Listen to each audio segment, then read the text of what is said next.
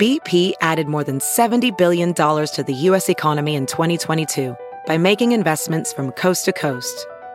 Investments like building charging hubs for fleets of electric buses in California and starting up new infrastructure in the Gulf of Mexico.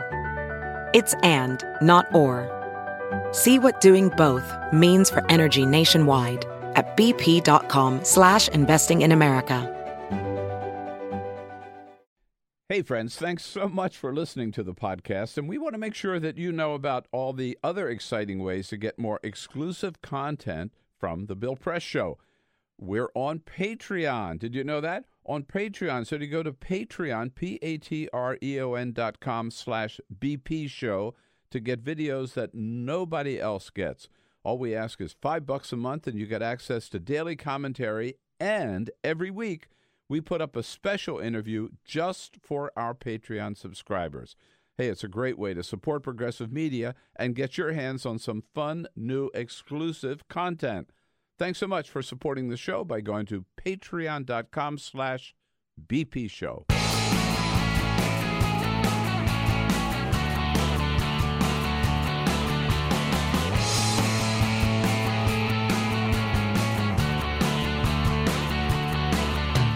giving you everything you need to fight the Trump administration. This is The Bill Press Show, live at youtube.com slash The Bill Press Show. The baby blimp has another temper tantrum. Oh, yeah. Now it's over security clearances. What do you say? Hello, everybody. It's a Tuesday, Tuesday, July 24. Great to see you today. The Bill Press Show, live from our nation's capital, as always. Or as we used to say at uh, Channel 7 in Los Angeles, from the desert to the sea to all of Southern California. oh, I haven't heard that for a long time. uh, we are with you with all the news of the day from Washington, D.C., and yes, there is a lot of it. Uh, Donald Trump throwing a little uh, shit fit yesterday down at the uh, at the White House, saying he's going to rip those security clearances away from uh, from uh, pe- anybody who's critical of him. Next thing, he'll be sicking the IRS on them, and then uh, God knows after that. that's just one of the big stories. Yes, Donald Trump holds a great big rally on the South Lawn to talk about products made in America. We're going to make we're just going to make it's important that we make everything in America, he says, while he is wearing a MAGA hat made in China. He might not have been wearing one, but that's where his MAGA hats are made, as well as all of Ivanka's jewelry and clothing, etc., etc. And if we are not at war with Iran yet, it's no thanks to Donald Trump because he is doing everything he can. And to change the subject, by taking on Iran now because he can no longer take on North Korea because he gave uh, Kim Jong un a great big wet French kiss. Oh my God, so much to keep up with. And uh, that's why it's good to have you on board. We got a lot to cover together, and you have a chance to tell us what you think about the news of the day by sending us your comments on Twitter at BP Show. We dive in full bore, both feet, but first. This is the Full Court Press. All righty, just a couple of other stories making news. Let's go to St. Petersburg, Florida, where William Maillis. too hot. It is a little hot. William Maillis just graduated college. Big deal, right? He graduated from college, St. Petersburg College. Here's the thing he's 11 years old. He was declared a genius at the age of five he rushed through school, went all the way to St. Petersburg College, That's and ridiculous. he graduated this That's past ridiculous. weekend. It is ridiculous. You and I agree on this. This is crazy. No, he didn't graduate from college. I mean, you cannot absorb at 11. uh, uh, I mean, there's a little, even if he could pass the math test, there's a little bit more to learning than I'd like to think so. He graduated from a Pittsburgh area high school when he was only nine years old. He give you a says he has dreams of being an astrophysicist. Yeah, go, So- go, go home and play soccer. Yeah, yeah, exactly. exactly. Hey, baby, it's hot outside. We go to Phoenix, Arizona, where yesterday temperatures approached 120 degrees. And by the way, it's supposed to get hotter. It is supposed to get hotter. It broke the previous daily record, according to the National Weather Service, And they're saying, like I mentioned, in parts of the United States Southwest, it's going to get a lot hotter this week. A heat advisory was in effect for West Texas, Southeast New Mexico. High temperatures well into the triple digits. Uh, they've even canceled some school, uh, uh, uh some classes, because the school buses they can't run. It's just too hot. The school buses are too old. There's no air conditioning, and so to go pick up these kids from from school would be just too bad. So, for crying out loud, uh, find some air conditioning and stay in the air conditioning. That's my advice. There's no uh, there's no climate change though. There's no, no, no, no, This is just the no, you know no, this is just a cycle that the Earth no, goes there's through. no global warming. No. By the way, also parts of Utah were expected to reach 109 degrees. Yeah, yeah. Uh, it's it's really really bad out there. So for the week, forecasters say southern Arizona will be dealing with temperatures all week long from 112 to 119 degrees. Yeah. So if you are listening in that area, drink some water. Hold on to those temps too. We'll come back to those. Okay, all right. We'll we'll come back to those, but stay hydrated. Yeah. Find yes. some air conditioning. Yes. For God's sake, don't be outside if you don't have to.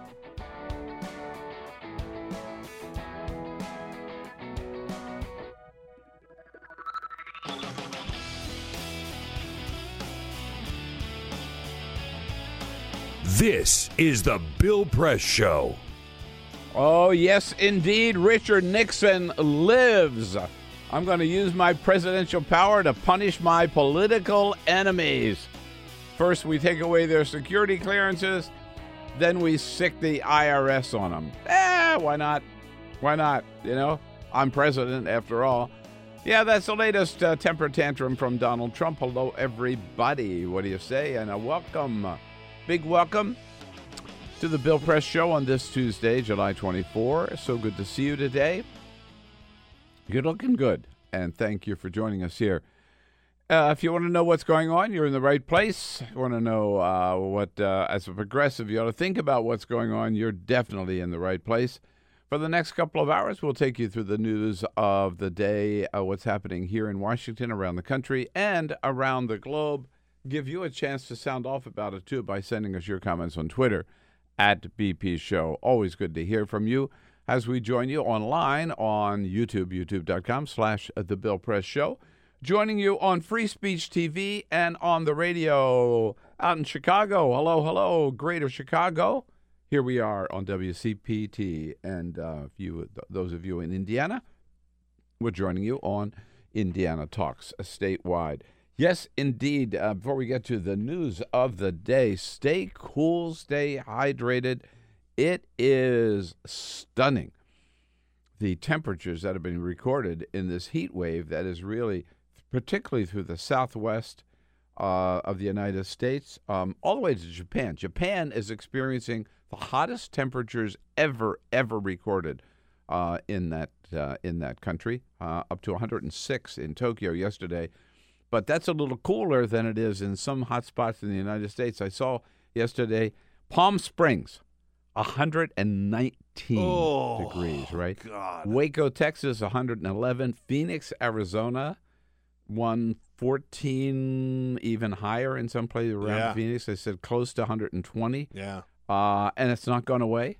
It is, and uh, This is just the beginning. They said that the the whole Just the week is going to be bad, and the highest Yeah. temperatures are still to come. But I mean, this is this is crazy, and uh, you know, if it, it's dangerous. Uh, a lot of people don't have air conditioning. Even if they do, I mean, they can't breathe. I mean, temperatures like that, uh, and um, you know, uh, planes can't fly. It's something like 123 or something, right? You get close to 120, and commercial airplanes cannot take off. Good. So grief. this could shut down the airports in those in the in those cities as well. It's really really Pe- Peter. You had some temps earlier. Uh, uh, yeah. Utah and Yeah, so so Phoenix yesterday hit uh, on the, the. This is not factoring in like what it actually feels like. This Yeah, is the right, actual temperature right. according to the National Weather Service. 115 degrees. That is Yeah, a yeah. that is a record for Phoenix, which You've been to Phoenix. You know how hot it could get in Phoenix. So the fact that they're breaking records out there really says something. Uh, West Texas, Southeast New Mexico, both uh, seeing temperatures yeah. Well into the triple digits. Uh, in Las Cruces, New Mexico, it was 105 degrees yesterday. Uh, they, like I, I, mentioned earlier, they had to cancel the, the bus service there because there's not good air conditioning in there. Parts of Utah saw 109 degrees uh, in Dixie and Lake Powell, parts of Utah. Yeah, uh, Arizona's saying between 112 and 119 degrees yeah. through the this week. I saw this little device on CBS News last night when the reporters had it. It's it's you can point it at something and get the temperature. You know, like like inside sure. the car. So he was pointing it at the dashboard. Yeah, and you know. The, the sun comes to the dashboard. Yeah. Even on a normal day, it get really it can, can get, get, pretty really, crispy. Yeah, yeah, 142 degrees. Ooh, yeah, man. I mean, not that he he was there. He's just outside the car, but right. pointed it pointing at there at the dash, and it was 142 degrees. But you know, here's the thing. Whoa, it's a dry heat. Oh, that's true too. So no, no humidity. No humidity.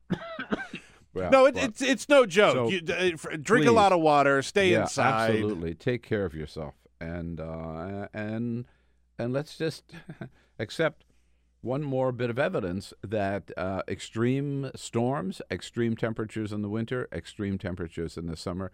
That's what we are experiencing the reality yeah. of climate change. Yeah. Uh, so uh, take care of yourself uh, out there. Yes, indeed. Meanwhile, oh man, this came on like a ton of bricks yesterday. Uh, uh, it, it's sort of like like was one of those massive summer squalls that suddenly there's not a cloud in sight, and then suddenly it's the big, biggest storm you ever saw, the deluge. And that's happened at the White House yesterday when, at, the briefing, nobody had any idea this was coming. Crazy Rand Paul had met with the president earlier and said, You know, that John Brennan's always uh, criticizing you. You ought to take away his security clearance. Now, let's just back up a little bit. Those security clearances that people at the very high levels of any administration get, those dealing with national defense issues or national security issues, uh, they keep them when they leave because often uh, they want to keep these people up to date, the sort of the national security community, and they even bring them back. You know, Obama brought some Bush people back to consult them. How do you think we ought to handle this Iran deal, or how do you, do you think? Do, what, what, what about this thing with Syria? What should we do?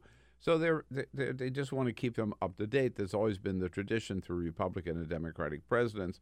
Uh, but no, Donald Trump picked up on this idea of um, taking away uh, Rand Paul's idea of taking away the security clearance of John Brennan, and he just went ball- ballistic over it. Uh, huge temper tantrum and announced through Sarah Huckabee Sanders not only John Brennan, they're going to take away the security clearance of anybody who worked for Barack Obama, just about. So here, so here she is at the briefing yesterday. Why are we going to do this? Because these people are out there making false accusations against our president. The president is exploring these mechanisms to resume uh, remove security clearance because they've politicized and in some cases actually monetized their public service and their security clearances and making baseless accusations of improper contact with Russia. Yes, improper contact with Russia. I mean, didn't we see evidence of that in Helsinki? Sarah Huckabee Sanders goes on again, uh, repeating this, monetizing and politicizing when you have the highest level of security clearance, when you're the person that holds the nation's deepest, uh, most sacred secrets at your hands, and you go out and you make false accusations against the president of the United States, he thinks that is a uh, something to be very concerned with. Uh, false accusations, baseless accusations, like what? I mean, like, oh, okay, Donald Trump didn't stand up to Vladimir Putin. Whoa! False accusations. What do you mean? We all saw it for 45 minutes in Helsinki. Donald Trump said he sides with Vladimir Putin over his director of national intelligence. False accusations? That's what he said in Helsinki. Donald Trump said he would allow the Russian spies to come over here and interrogate our former ambassador, make a deal with them if we could talk to their 12 military officers. False accusation? That's what Donald Trump said in Helsinki. Yeah. Reckless, dangerous, uh, kind of turns things with Russia upside down? Yes. Donald Trump did not condemn Vladimir Putin for interfering in our election in 2016. He did not condemn Vladimir Putin for invading Ukraine and seizing Crimea and annexing Crimea. False accusation? Hardly. That's what he did. Uh, and for these people to say that and point out that this is not necessarily good policy, uh uh-uh. uh Donald Trump says, How dare you criticize me? Don't you know in the United States of America, you're not allowed to criticize the President of the United States, especially not me, me, me. I'm Donald Trump. But it's not just John Brennan who's the one who called him treason, uh, said what he did was treasonous. Uh, but Sarah Huckabee Sanders tells us there's a long list of people they're going to go after. Not only is the president looking to take away uh, Brennan's security clearance, he's also looking into the clearances of Comey, Clapper, Hayden, Rice, and McCabe. Yeah. Now, first of all, to show you how well thought out this is, right? Uh, uh, uh, there's so much wrong with this, but for talk about cheek, talk about, I mean, a chutzpah for Donald Trump or Sarah Huckabee Sanders to accuse anybody else of making baseless accusations. What does Donald Trump do on Twitter 50 times a day? He's always making baseless accusations. That's how he became president. That's how he became president. That's right. That's how he's remained president. That's what he does. He just he just throws this crap out there and attacks people right and left without any facts at all hmm, maybe you know how far again now he would never do this he would never accuse a former president of wiretapping his office at trump tower would he Mm-mm, no for example no but at any rate so, he just came out and said that the reason he lost the popular vote is because three to five million people yeah, people right. voted illegally. No, no, no, no. He'd never make an accusation like that. But at any rate, so uh, to show you how well thought out this is. So again, the list is John Brennan, uh, James Clapper, uh, James Comey, uh, Andy McCabe, Susan Rice, and Michael Hayden. Well, um, two people on that list don't even have a security clearance anymore. James Comey and Andy McCabe don't have a security clearance because they were fired. If you're fired, you lose your security clearance. Uh, right. So right away, it just shows how, how well thought out this was. Not at all. But the other thing is, you know, this is right out of. It's hard to say. Is it Richard Nixon's playbook or is it Vladimir Putin's playbook? I mean, both. I guess this is something both of them would do. This is something that Richard Nixon did. Remember that? Oh, that was one of the Watergate offenses that he was using his abusing his presidential powers to go after his political enemies. In his day, he was doing it by sicking the IRS on them. It's no different from what Donald Trump is doing, saying, I'm going to take away your security clearance. You know what? I got a total right out of Nixon's playbook, right out of Putin's playbook. And you know what this really is? Let's fight. This uh, I put in the same category as that famous tweet yesterday or the night before, all caps against the president of Iran. Both of those things are attempts by Donald Trump and the Trump White House to change the subject. They don't, they know they look like fools after the Helsinki summit. They know how badly Donald Trump screwed up at that summit. They're desperate to talk about anything other than Vladimir Putin and Russia or Robert Mueller or Paul Manafort. We'll get to that in just a second. So they got to change the subject. This is classic Donald Trump Let's just lob a grenade in there and talk about something entirely different. And we'll get the media going all bonkers 24 7 now about security clearance. That's what this is all about. And of course, we're falling right into the trap. But it is so outrageous. And I'll tell you what I would do. If I were Susan Rice, uh, and she's a good friend, I would call up John Brennan and Michael Hayden. Uh, who's the other one there that still has one? Uh, James Clapper uh, because remember, Comey and McCabe don't have one anymore. And I would say, hey, join me join me. Let's go down to the northwest gate of the White House today and publicly turn in our security clearance and say, here, you can have the damn thing because we've got something more important than that. We've got the United States Constitution and we've got the First Amendment and we've got the right to say anything we want about you. Bird brain. Ah, I'd call him something else except uh, we are family. We're yeah. on the radio. Yeah. Uh, and just lay it out there and say, come on, grow up, Donald Trump. Okay? I mean, if anything, if anything, the American people have a right to stand in front of the White House or go on television and criticize the President of the United States without any repercussions, without any punishment, without any abuse of presidential powers. So just, just that's what it's that's what it's all about.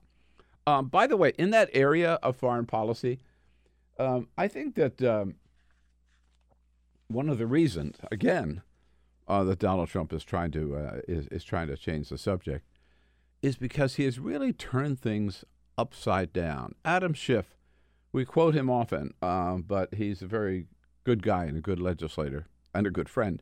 Uh, said yesterday, I thought he really summed it up that what we really ought to be focusing on here, and not enough people are talking about, is that Donald Trump has turned American foreign policy that has survived and thrived under Republican and Democratic presidents for the last 70, 100 years, this basically this Atlantic alliance that we have, um, certainly since World War II, and he has turned it totally upside down putting us in an entirely different direction than we've been going, again, under Republican and Democratic presidents Ronald Reagan, George W. Bush, George H.W. Bush, Bill Clinton, Barack Obama, and all of them. Here's how Adam Schiff puts it.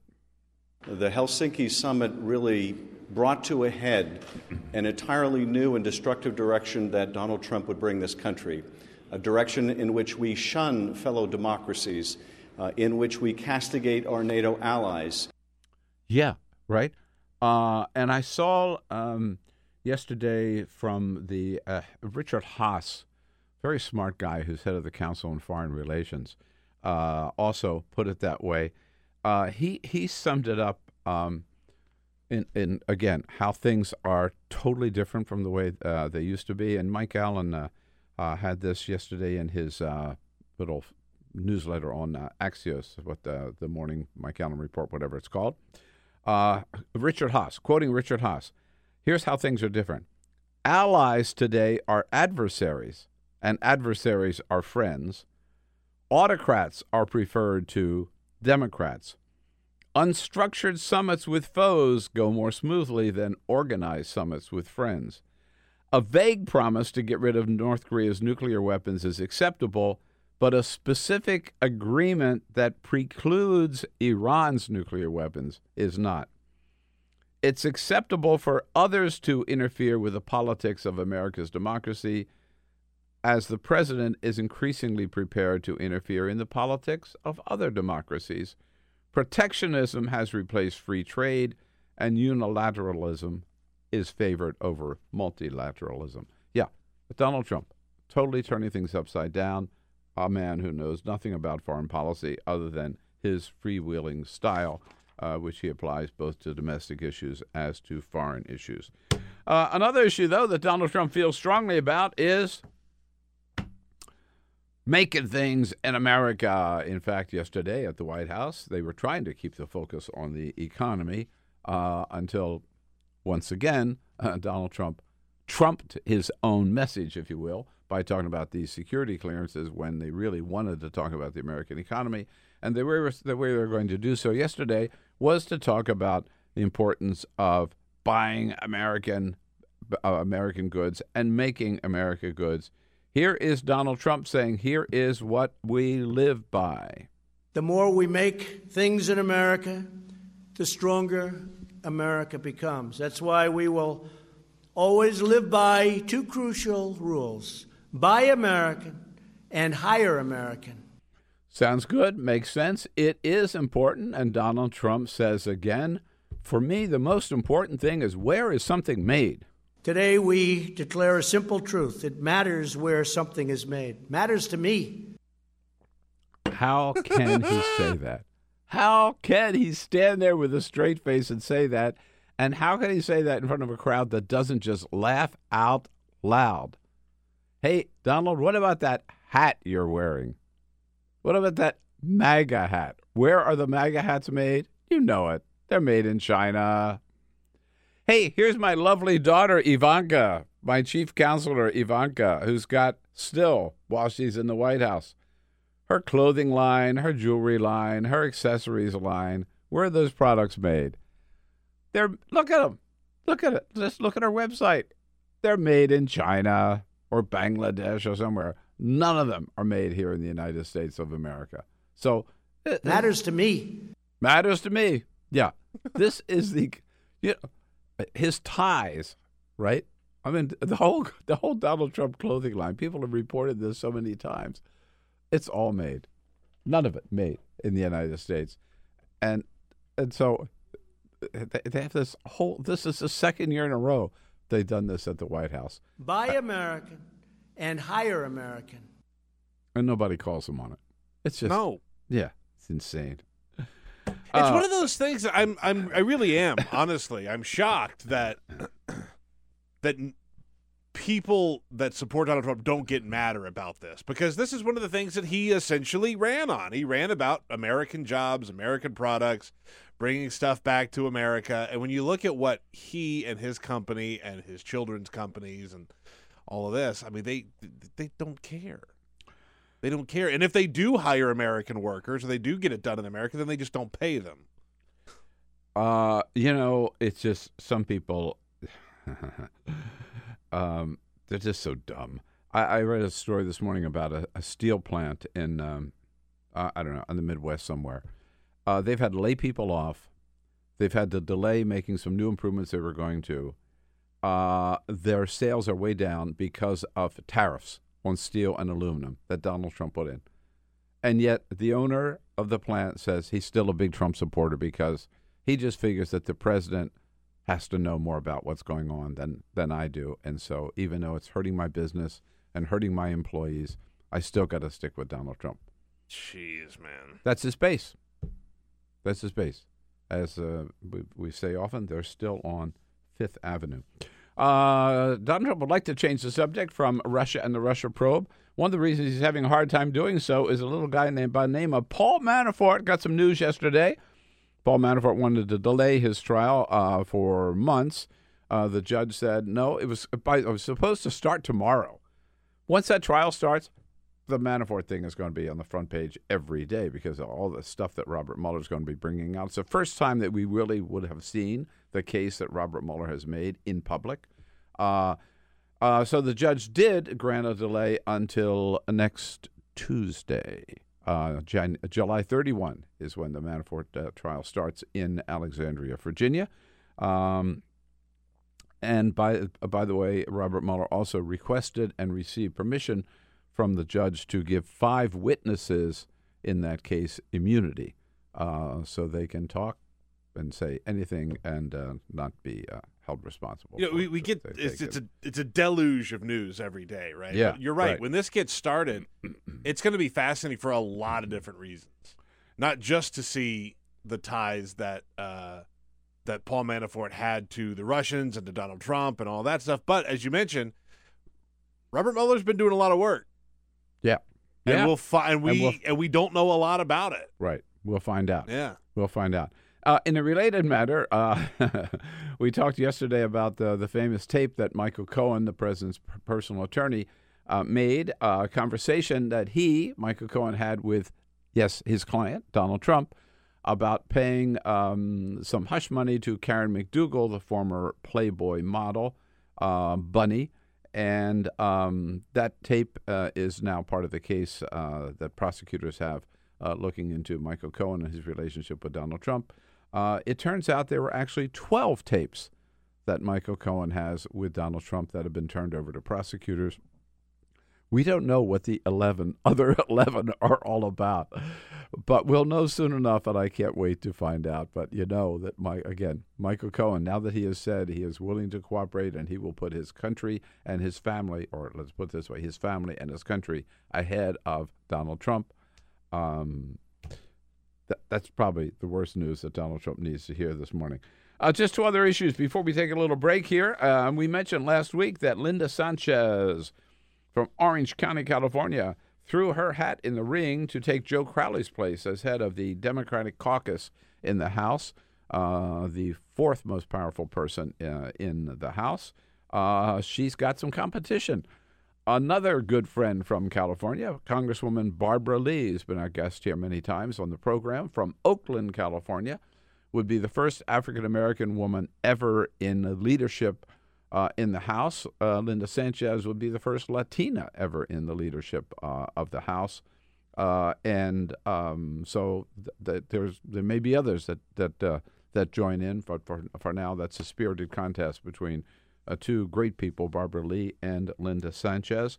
and finally, Rand Paul also in the news, not just for recommending that John Brennan's security clearance be ripped away, but he's announced he announced yesterday with great fanfare that he is undecided about whether or not he will vote for uh, Brett Kavanaugh for the Supreme Court. Oh yeah, man, for sure. Oh, for sure, exactly. Here, you know what? Don't believe a word that he says. This is, this is classic Rand Paul. Oh, I'm not sure I could vote for that, and then everybody gets all excited and they say, "Look, Rand Paul's really wavering." No, he's not. He's just playing games. He will. I'll, I'll tell you right now. Take it to the bank. Rand Paul will vote for Brett Kavanaugh, just like he has caved in every other time that he said he's a no vote. He always turns out to be a yes vote for Donald Trump. And by the way, hate to be too much of a conspirator- conspiratorialist or whatever the word is right now, but don't you think maybe one of the reasons that Donald Trump picked up Rand Paul's suggestion about ripping the security clearance away from John Brennan is to get Rand Paul to vote for Brett Kavanaugh? You bet your sweet ass it is. How how, how long have we done this? How many times have we seen Rand Paul to, to me, throw a little so, fit? To me, that's so apparent. Donald Trump Yeah. knows that Paul Rand Paul is saying maybe I won't vote for Kavanaugh. He suggests something. Donald Trump goes and makes it his official policy already. Yeah. boom. Quid pro quo is that what we call it? I don't know. You call it the art of the deal. Anyhow, it stinks. That's what it does. Let's move on. We got a great guest to start us off today. Daniel Lippman, co author of the playbook on Daily uh, Roundup on Politico, which we depend on and you should uh, sign up for and depend on as well. Daniel Lippman joins us next year. We'll take a quick break. We'll be right back on the Bill Press Show, Tuesday, July 24. This is the Bill Press Show. How about it? Tuesday, July 24. Uh, welcome, friends, uh, to the Bill Press Show. Thanks for joining us today. We're coming to you live from Washington, D.C., joining you everywhere in this great land of ours, and brought to you today by the International Association of Firefighters. Good men and women of our firefighting departments. Uh, you know, we think of them a lot here in Washington, right in our studio, because they're right around the corner from us. We hear them flying by. Uh, you know them in your community as well, on the front lines protecting American families every day under the leadership of President Harold Schaitberger. Check out their website at iaff.org and join me in saying hello to Daniel Lippman, uh, the co author of the playbook every morning in Politico. Daniel, good to see you. Good morning, Bill. You staying cool? I am. I'm trying to stay out of the rain. Yeah. You know, it's funny. We're dealing with this relatively cool weather here and the rain, and the rest of the country, or a big part of the country, this massive heat wave, I know. unprecedented heat wave. We should tell that to Scott Pruitt if he's still in Washington. Oh, yeah, I don't Who? know. Scott who? Yeah, He's never going to get a job. I, I- well, if they take a security clearance away, Oh, yeah, yeah. I'll never get one for sure. Uh, Peter, we got a few comments lined up so far. Before you got here, we were stirring things up here. Don't forget, you can find us on Twitter at BP Show, at BP Show. A couple of comments this morning. Trip and Fool says, Those that forget or never learned history are doomed to repeat it. It's uh, something we've heard many, many times, but it's certainly uh, applicable to today. Uh, Al Mio says, It doesn't matter what Trump does, his base does not care if he gets his items from China or anywhere else. I feel like because they had a winner, they will back him no matter what to the detriment of everybody else. And on the security clearance issue, Walker Ogden says instead of less people with security clearance, we need more people with security clearances to keep an eye on the Fruit Loop in the presidency. Uh, and also, we often read comments from my man Romaine, our friend Romaine in Chicago. He says, You actually cannot turn in a security clearance. You can only be Oh. denied one a la Jared Kushner. Uh, he says he held one while active duty Navy. Each duty station, uh, each duty station or job you have determines your level of security clearance. So, even if they wanted to just turn him in, they they technically can't. But if you have a comment, find us on Twitter at BP Show at BP Show. So what? What about this, Dan? You, I mean, are there people uh, this charge that they are politicizing and monetizing uh, their security clearance? So yeah, it comes from how a lot of former intelligence and national security officials they go into the private sector after their government service, uh, trying to cash out, and they work for big defense firms and uh, contractors for the government, uh, and they go on TV, and so their expertise uh, from their former jobs that helps get them these current gigs, and so Trump is uh, crying foul and saying this is not the right thing to do. Uh, but it, it seems like it's mostly related to their criticism of uh, Trump. He's not going after other intelligence, uh, former intelligence officials who don't criticize him as much, and then also go on to uh, make a lot of money in the private sector. Um, is this a colossal effort to change the subject? I think it's trying to inject one more thing in that, so we're not talking about, say, uh, you know, the Manafort trial. Or Vladimir Putin in Putin. Helsinki, right? Which we've been talking about for the last week. Yeah. But but but let's let's move on. But you know the, uh, the uh, what I what struck me at the briefing yesterday, Sanders ha- Hallie Jackson from uh, A- uh, NBC said, if the president says these people are politicizing this process, isn't that exactly what he's doing by Yeah. this? And Sarah Huckabee Sanders says, "Oh no, because he's not making baseless accusations." this is the guy that has said repeatedly that the Obama administration surveilled him on his campaign, and that uh, you know his the intelligence deep state is going after him, and always talks about how uh, the Mueller probe in his mind is a witch hunt. When Yeah. even Republicans like Paul Ryan, Mitch McConnell, they they say that's not true. That they trust uh, Mueller to do a good job.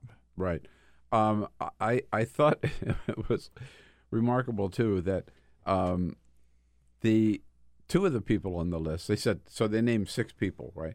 James Comey, NBC reported last night. James Comey and Andy McCabe don't have a security clearance anymore because they were fired. Yeah, and so that's They hadn't really kind of thought They didn't. They didn't look up the current status of these people who, uh, with their security clearances. Most of them don't actually even use it much, uh, if at all. They, uh, you know, their network of contacts and their uh, their expertise. That's why uh, people will hire them outside of after government, Yeah. not for their security clearance, because that's you. Yeah. They're not going to be allowed to just share information willy nilly. Right. Even if they had a security clearance and were part of some briefings, they would not be able to go out and talk about what they had learned in those briefings. only only with people who were Who also in the briefings and were also had the same level of security clearance. Right.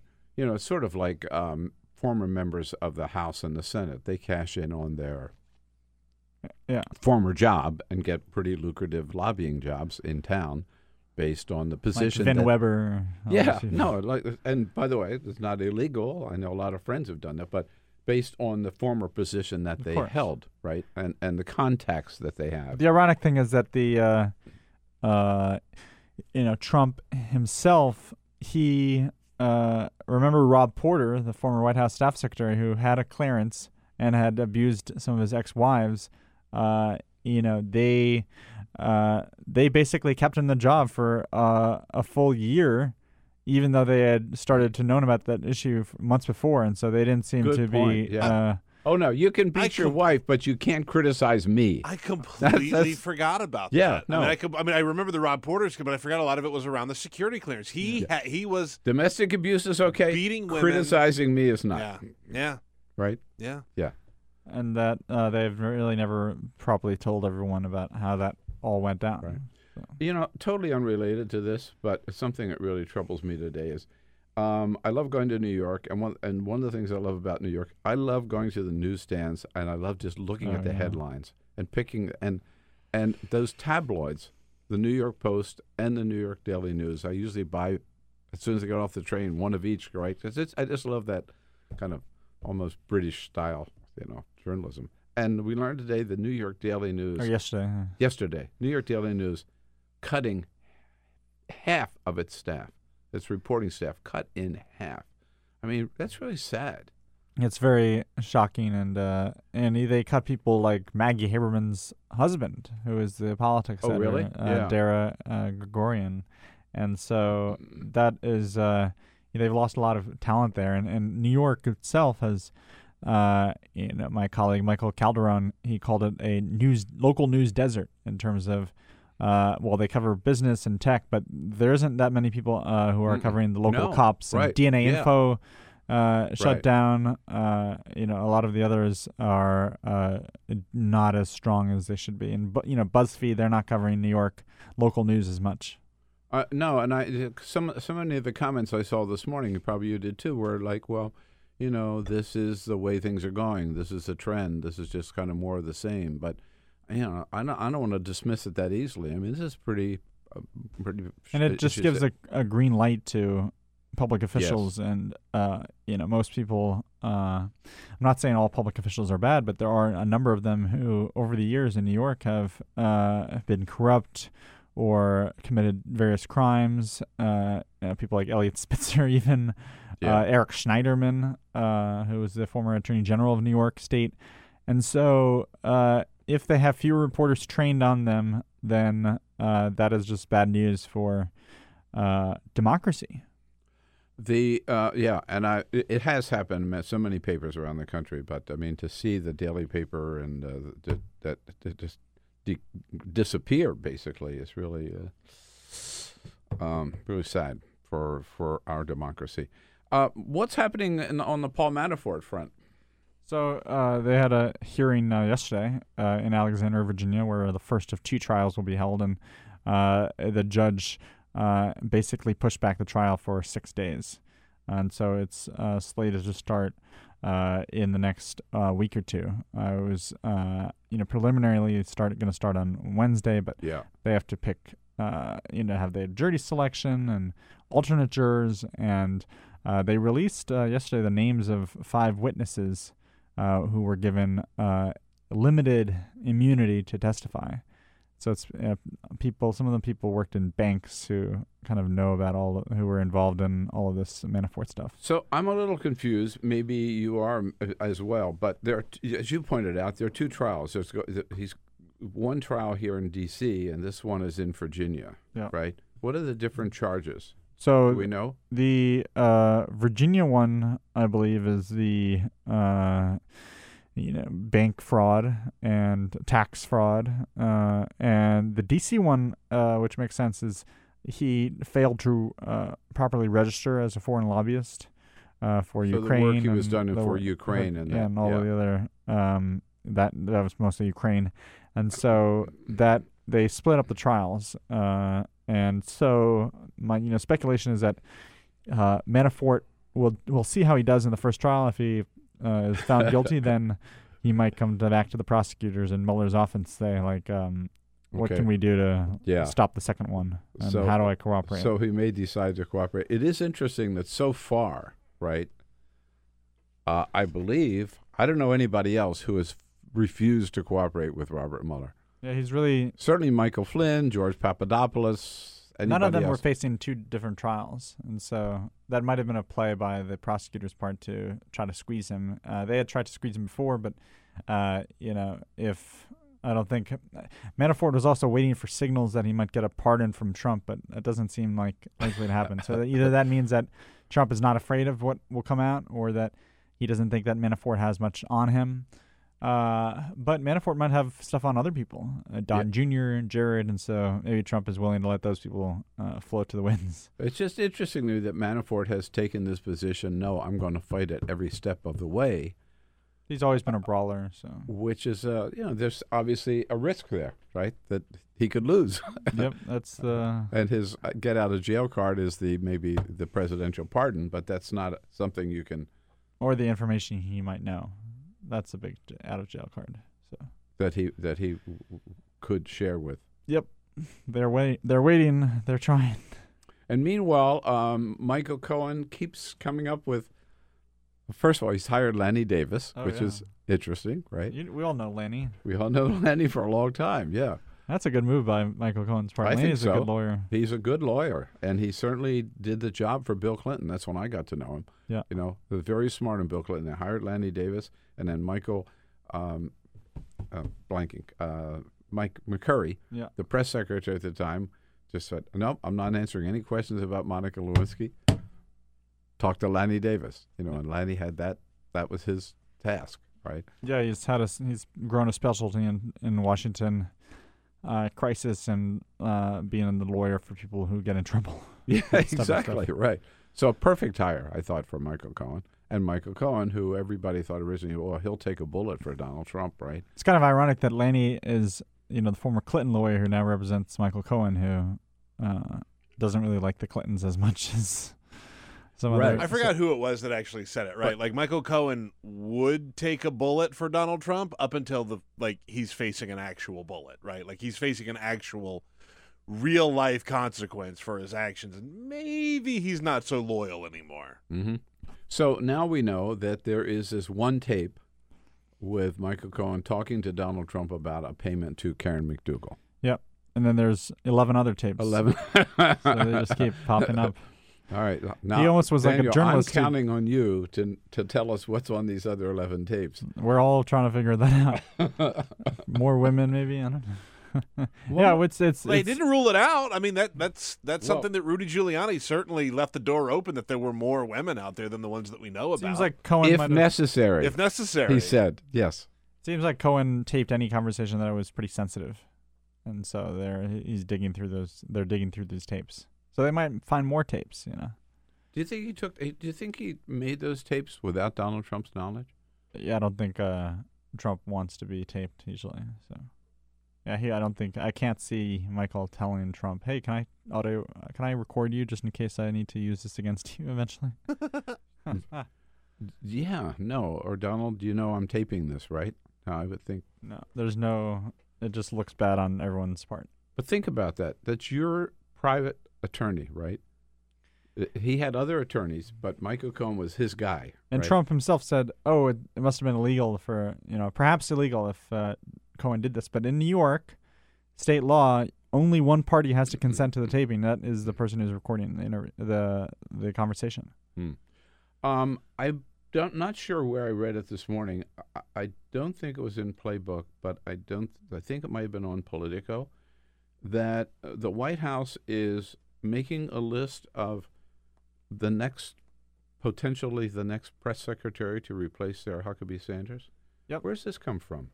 Uh, this comes from uh, the expectation that she's out the uh, door in the next couple months. Based on Uh, there's been reporting on this. Uh, uh, Jackie Alemany, uh, who covers the White House for CBS, uh, she had a, broke a story about this uh, a while back, and you know this is just the scuttlebutt in town as well. And so, you know, some of the people on the list include um, uh, Heather Nauert, who is the uh, State Department spokesperson, right, who is Uh, a former Fox, Fox, News. personality. Uh, there is uh, Raj Shah, who's also on the list. who's a d- deputy press secretary now, right? There's, yeah. Um, there is that Bill Hemmer, the Fox News anchor.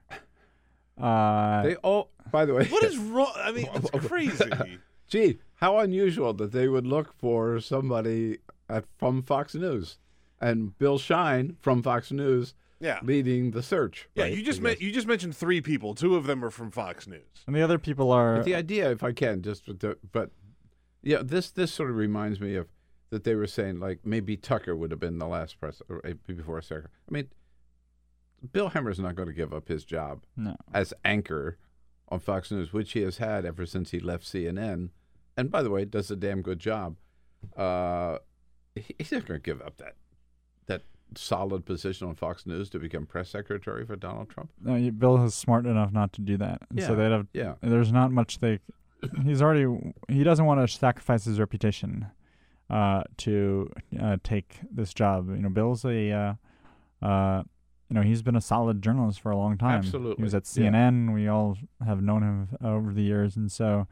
Um, that is, he doesn't want to be seen as a partisan, I'm sure. And I think the, the other two candidates, uh, potential candidates, are Kimberly Guilfoyle, who is Donald Trump Jr.'s uh, girlfriend Fox News. uh, from Fox, Fox, News, yes. and also Tony Sayegh, who's the uh, director of public affairs uh, at Treasury. Mhm. And so those people are also in the mix. Uh, so uh, let's scratch Kimberly Guilfoyle from the list. You cannot have the first. You That would be cannot have the president's girlfriend as his President's son's girlfriend. son's. I'm sorry. well, no, uh, the president's son's girlfriend as the president's press secretary. Want to bet? Yes. Plus, we know she's no longer with Fox News. She is now going to America First Policies, America which First. is the super PAC for Trump. Super PAC for Trump 2020, right? Yeah. So, the uh, kind of for two strikes against her to that respect. Yeah. yeah, yeah. That's there's no. Uh, I think I have a better chance of being press secretary in the White House than uh, uh, than Kimberly Guilfoyle. But think of it this way: she could have been the first lady of California. oh yes, remind our listeners who might not remember. uh, because Kimberly Guilfoyle was married to Gavin Newsom when he was mayor of San Francisco. Uh, and they split up, and um, she says that Gavin has now moved so far to the left because she is no longer there Huh. uh, as a moderating influence on her former husband, Gavin Newsom. And didn't she have a did she have a thing with Anthony Scaramucci? Remember that? Oh boy, year? I don't know. Uh, the, you're you're asking so. the wrong Oh, person. yeah, I, I remember. I, I have not uh, made any effort to keep up with her love life. Well, you know, Gavin Newsom's always been pretty far left. Even when he was married to to Kimberly Guilfoyle, then Kimberly Guilfoyle Newsom. Yeah. No, he's always been a Democrat. I mean, and Yeah, a, and a yes. progressive Democrat. Yes. and he's going to be the next governor of California. So she missed her chance. right. Uh, back to uh, Gavin's kind of a ladies' man. Yeah, let's be honest. Right? Just a side note, if, in case Gavin's listening. Uh, yeah, he does have that reputation. I think he's, I think he's maybe uh, changed his ways now growing a little bit. Right. Uh, so back to, I I know Donald Trump does not want us to talk about Helsinki anymore because that's why we're talking about maybe going to war with Iran, all caps, or about uh, ripping the security clearance away from these former uh, former uh, uh, aides. By the way, on that point, David Jackson from uh, USA Today yesterday, I thought asked a, a pretty important question at the very at the very last question of the briefing, where he said, "Wait, on this list, so are Joe Biden and Barack Obama on that list?" Not yet, but you never know. They don't really criticize. Tr- Obama doesn't go Well- out publicly as much. Joe Biden. Joe does. Biden does. He's a bulldog. Yeah, right. So, but uh, so back to uh, you know, uh, classic Donald Trump. With all the criticism, what does he do? He doubles down and invites Putin to come to Washington in September. And it sounded like a crazy idea, but Sarah Huckabee Sanders yesterday, Peter, we've got that the clip where she said, "No, uh, this was not at the briefing, but in, earlier in the morning, just talking to some reporters. Yeah, we're barging ahead. Here she We're going to continue moving forward, uh, focusing on those same topics with uh, Ambassador Bolton leading his team to work with uh, Vladimir Putin's national security team to set up the second meeting. So they they plan on doing it. Uh, and Daniel, I might point out, this would happen that they're talking about in September, right in the middle of the midterm elections. Yeah, I'm sure Republicans are just thrilled about, uh, you know, and Democrats would definitely use this in uh, campaign ads uh, in the fall. So it's just, uh, it's not a good look, uh, given that the Helsinki summit didn't go well. If it wa- if it had gone great and Vladimir Putin was like, "I'm pulling out of Syria, I'm pulling out of Ukraine," then people would have rightly said, uh, you know, they would have applauded Trump's uh, for getting that. They might have asked, "What did you promise Or, him in I'm exchange?" sorry, I tried to interfere in the election of 2016 and will never do it again. Or Yeah, but that's- anything, anything, right? uh, Putin's also one of the wealthiest people in the world. Uh, he has lots of money stored in Swiss banks, according to uh, multiple reports. Um, and so, and I'm sh- sure he's richer than Trump. No one's ever pointed that out, probably. I know. I hadn't thought about that. You know he's richer than Trump. Yeah. I mean, Putin. Putin could be the richest person in the world, and Trump doesn't even claim to be. So right. remember Uh, how he had that in the release once? It said he is he's worth like five or fifteen billion dollars in all caps. Yeah, wasn't I was just trying to think? Wasn't it ten billion? 10 that billion, He, yeah, he yeah. claimed that he was ten, and Forbes mag Forbes said maybe around four. Yeah, three to four. Yeah, I mean we don't have to feel sorry for him, right? I mean, but but still, you're right about Putin. But the idea in terms of a political bombshell, I mean, th- I would assume, should we assume that this meeting would be held where else? At the White House, Yeah, it's not going to be held at the Trump Hotel. right? No, So- this is a, a uh, So it's Putin at the White House in September when every Republican's up for reelection. yeah, that's not going to be uh, uh, crazy good for Republicans. What is it about um, the Republicans who, um, Peter, that, no, no, we're too close to the end of the hour, don't have time for the bite. But why is it that Republicans are so hesitant to um, take on Donald Trump? I think they fear uh, the wrath of revenge against them if by him uh, from, hi, from him fr- from him. if they criticize too much. Remember, he's gone after people like Ben Sasse, Jeff Flake, Bob Yeah. Corker, uh, and so they don't want to be in the crosshairs. And also, they're the Republican base; they like Trump still, and uh, it's really hard to oppose your own president. And they think that would make Yeah. it things worse for them. Right. So It would given weaken Trump. Given that, uh, what do Democrats do here in 2018? Well, uh, Ben Wikler from MoveOn.org will tell us that in the next hour. Um, for now, we say thank you to Daniel Lippman from Politico. Thanks Thank you, Bill. Good to see you. Politico.com. Check it out. Sign up for the playbook. We'll be right back. This is the Bill Press Show.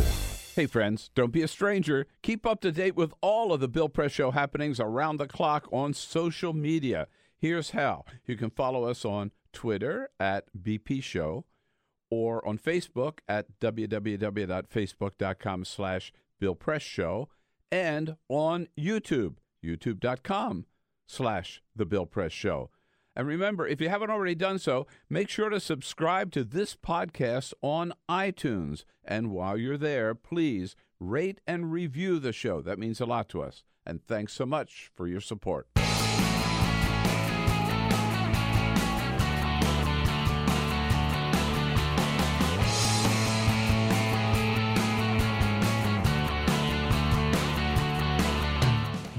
Everything you need to fight the Trump administration. This is the Bill Press Show. Live at youtube.com slash the Bill Press Show. Do we call it uh, Nixonian or is it just out of Putin's playbook? Either one, it's Donald Trump's latest temper tantrum. What do you say, everybody? Great to see you here on a Tuesday, July 24. Yep, you're allowed to do anything in this country except criticize the President of the United States. If you do that, we'll sic the IRS on you and we'll take away your security clearance. Oh man, can't believe it. But yes, anything to change the subject, and that's what Donald Trump is trying to do. We've got that covered, plus all the other news of the day. That's why it's good to see you today, and we thank you for joining us as we boom out to you coast to coast from our studio right here on Capitol Hill. Uh, and jumping into the, uh, this hour with the excitement of the midterm elections, and particularly all the excitement and the energy on the left and among progressives uh, led in large part by MoveOn.org, whose Washington director, Ben Wikler, whom we haven't seen in a while because he's been on paternity leave, but he's back in action. Or I guess you're out of action in one in one area and back in action in another. A different front. A different front, right? How are you, Ben? So I'm good. It's so good to be back. It's great to see you, right? And family's all good, and everybody's Family's great. Kids are healthy. Doesn't mean they're sleeping through the night, but you know that's what you sign up for. That's right, exactly. Yeah. So uh, it, it these are crazy times. They are crazy times. I have to say, in a funny way, small children are a bastion of sanity. You know, you know what you're dealing Uh-oh. with. They're not compromised by a foreign agent. You you come in, they're not ripping up the Constitution. It's just a wet bed, or you know, Mm-hmm. Yeah. learning how to crawl, or or one of these kinds of complicated situations. But they're very solvable by a single person. Whereas our political situation takes an entire movement, which is something we you know you have to leave the house to make it happen.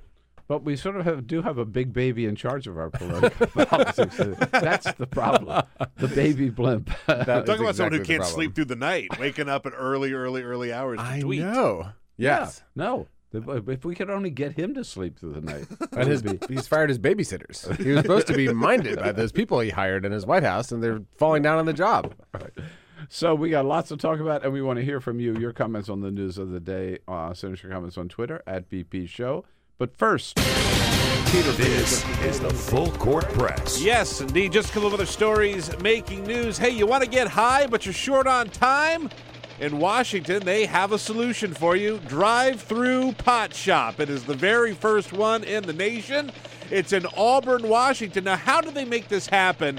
It's actually built on a reservation in Washington, so it's got a special permit from the state to add a drive through service. So you can drive through. There is a menu, just like at a McDonald's, and you can order your pot. Now, they have a security guard both at the actual order uh, uh, box where you see the menu, and then they have another security guard where you pick it up just to make sure that everyone in the car is over the age of 21 to make sure that it uh, it is not abused.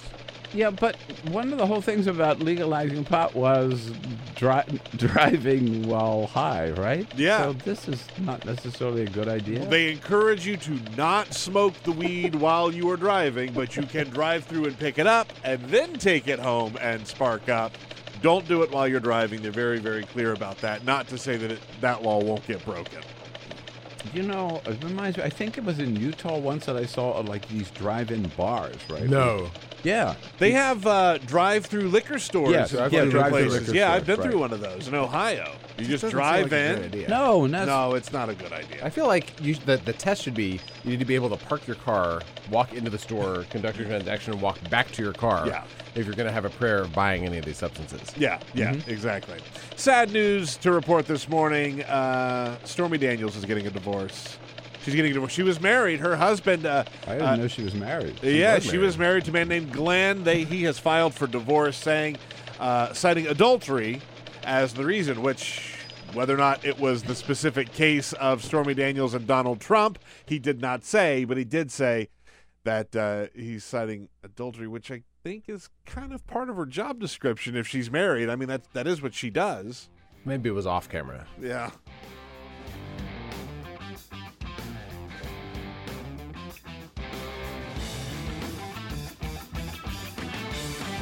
This is the Bill Press Show.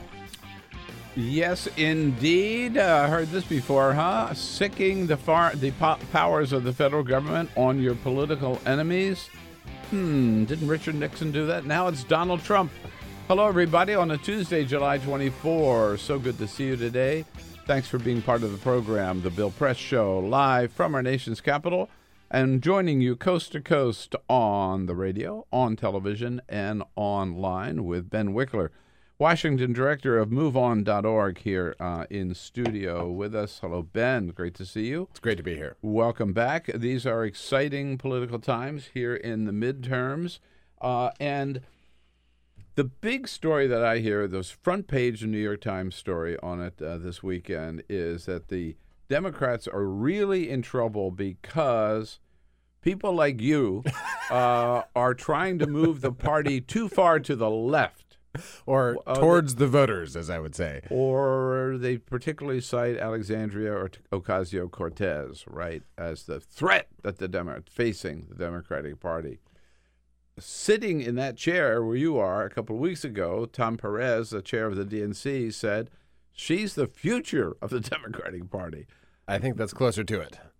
Yeah, this whole thing is it's a farce and it's essentially cooked up by people who are worried that the Democratic Party will take extremely popular positions that are hard to undo because they're so popular that threaten the interests of people who write really big checks. That's what it comes down to. If you look at polls about where people are in this country, you know, the so-called moderates, the people in so-called middle are actually conflicted generally they hold you know this or that specific view that might be at odds with the Democratic Party, but they are completely right there on issues like Medicare for all, raising the minimum, minimum wage to $15, making sure, you know, everyone who wants a job can get a job. These things are actually extremely popular with tons of Republicans as well as independents and progressives. And they're things that, that unite people. They just happen to scare the donor class. There's a there's a kind of elite you know, kind of like billionaire cocktail party group of folks who think that what people want is socially liberal, fiscally conservative. They want to slash social security mm-hmm. benefits. They want to slash Medicare. They just want to, you know, make sure that you can go to do whatever you want when you're on the vineyard. And that's, you know, I, I support a certain number of the, the things that they support. Uh, there's a, a, a, they're part of the overwhelming pro-choice majority in this country, but on economic issues, they're just totally out of step. And they not only are out of step in terms of the actual policies, they also, the way that they conduct politics suggests that they don't actually understand or care about the struggles of working people. And the core of politics is showing people whether you're on their side. So to me, the real question is whether politicians are going to be clear that they're on the side of the voters whose votes they need rather than the donors whose checks they keep trying to trying to wrangle. Well, um, I I by the way, I have a column, and Peter, we should uh, send this out. Uh, on the Hill this morning, my column in the Hill newspaper this morning is on this very topic. I was just looking the headline they put on it: uh, Democrats leaning too far left? Question mark. And of course, my answer is hell no. But so when you look at, we call her AOC because her name is such a tongue twister. Yeah. Um, uh, uh, that her victory in New York. First of all, she's not the only one, right? There was this upstate New York race where the DCCC classic Washington top down establishment had said, this person is our candidate in this race, and the progressive in that race knocked the DCCC candidate out. I forget the, the name. Yep, yep. The same thing happened in Nebraska, of all places. DCCC says, no, we anoint this person. Classic, the way the Democratic Party has always operated. Somebody, probably, I'm sure, a good person, but out of touch with what's going on today, right? And yeah. the energy. Yeah. And uh, a, a, a progressive activist who'd never run for office before knocked her off. So this is happening all over the country. And uh, so I looked at AOC's in New York where she beat Joe Crowley.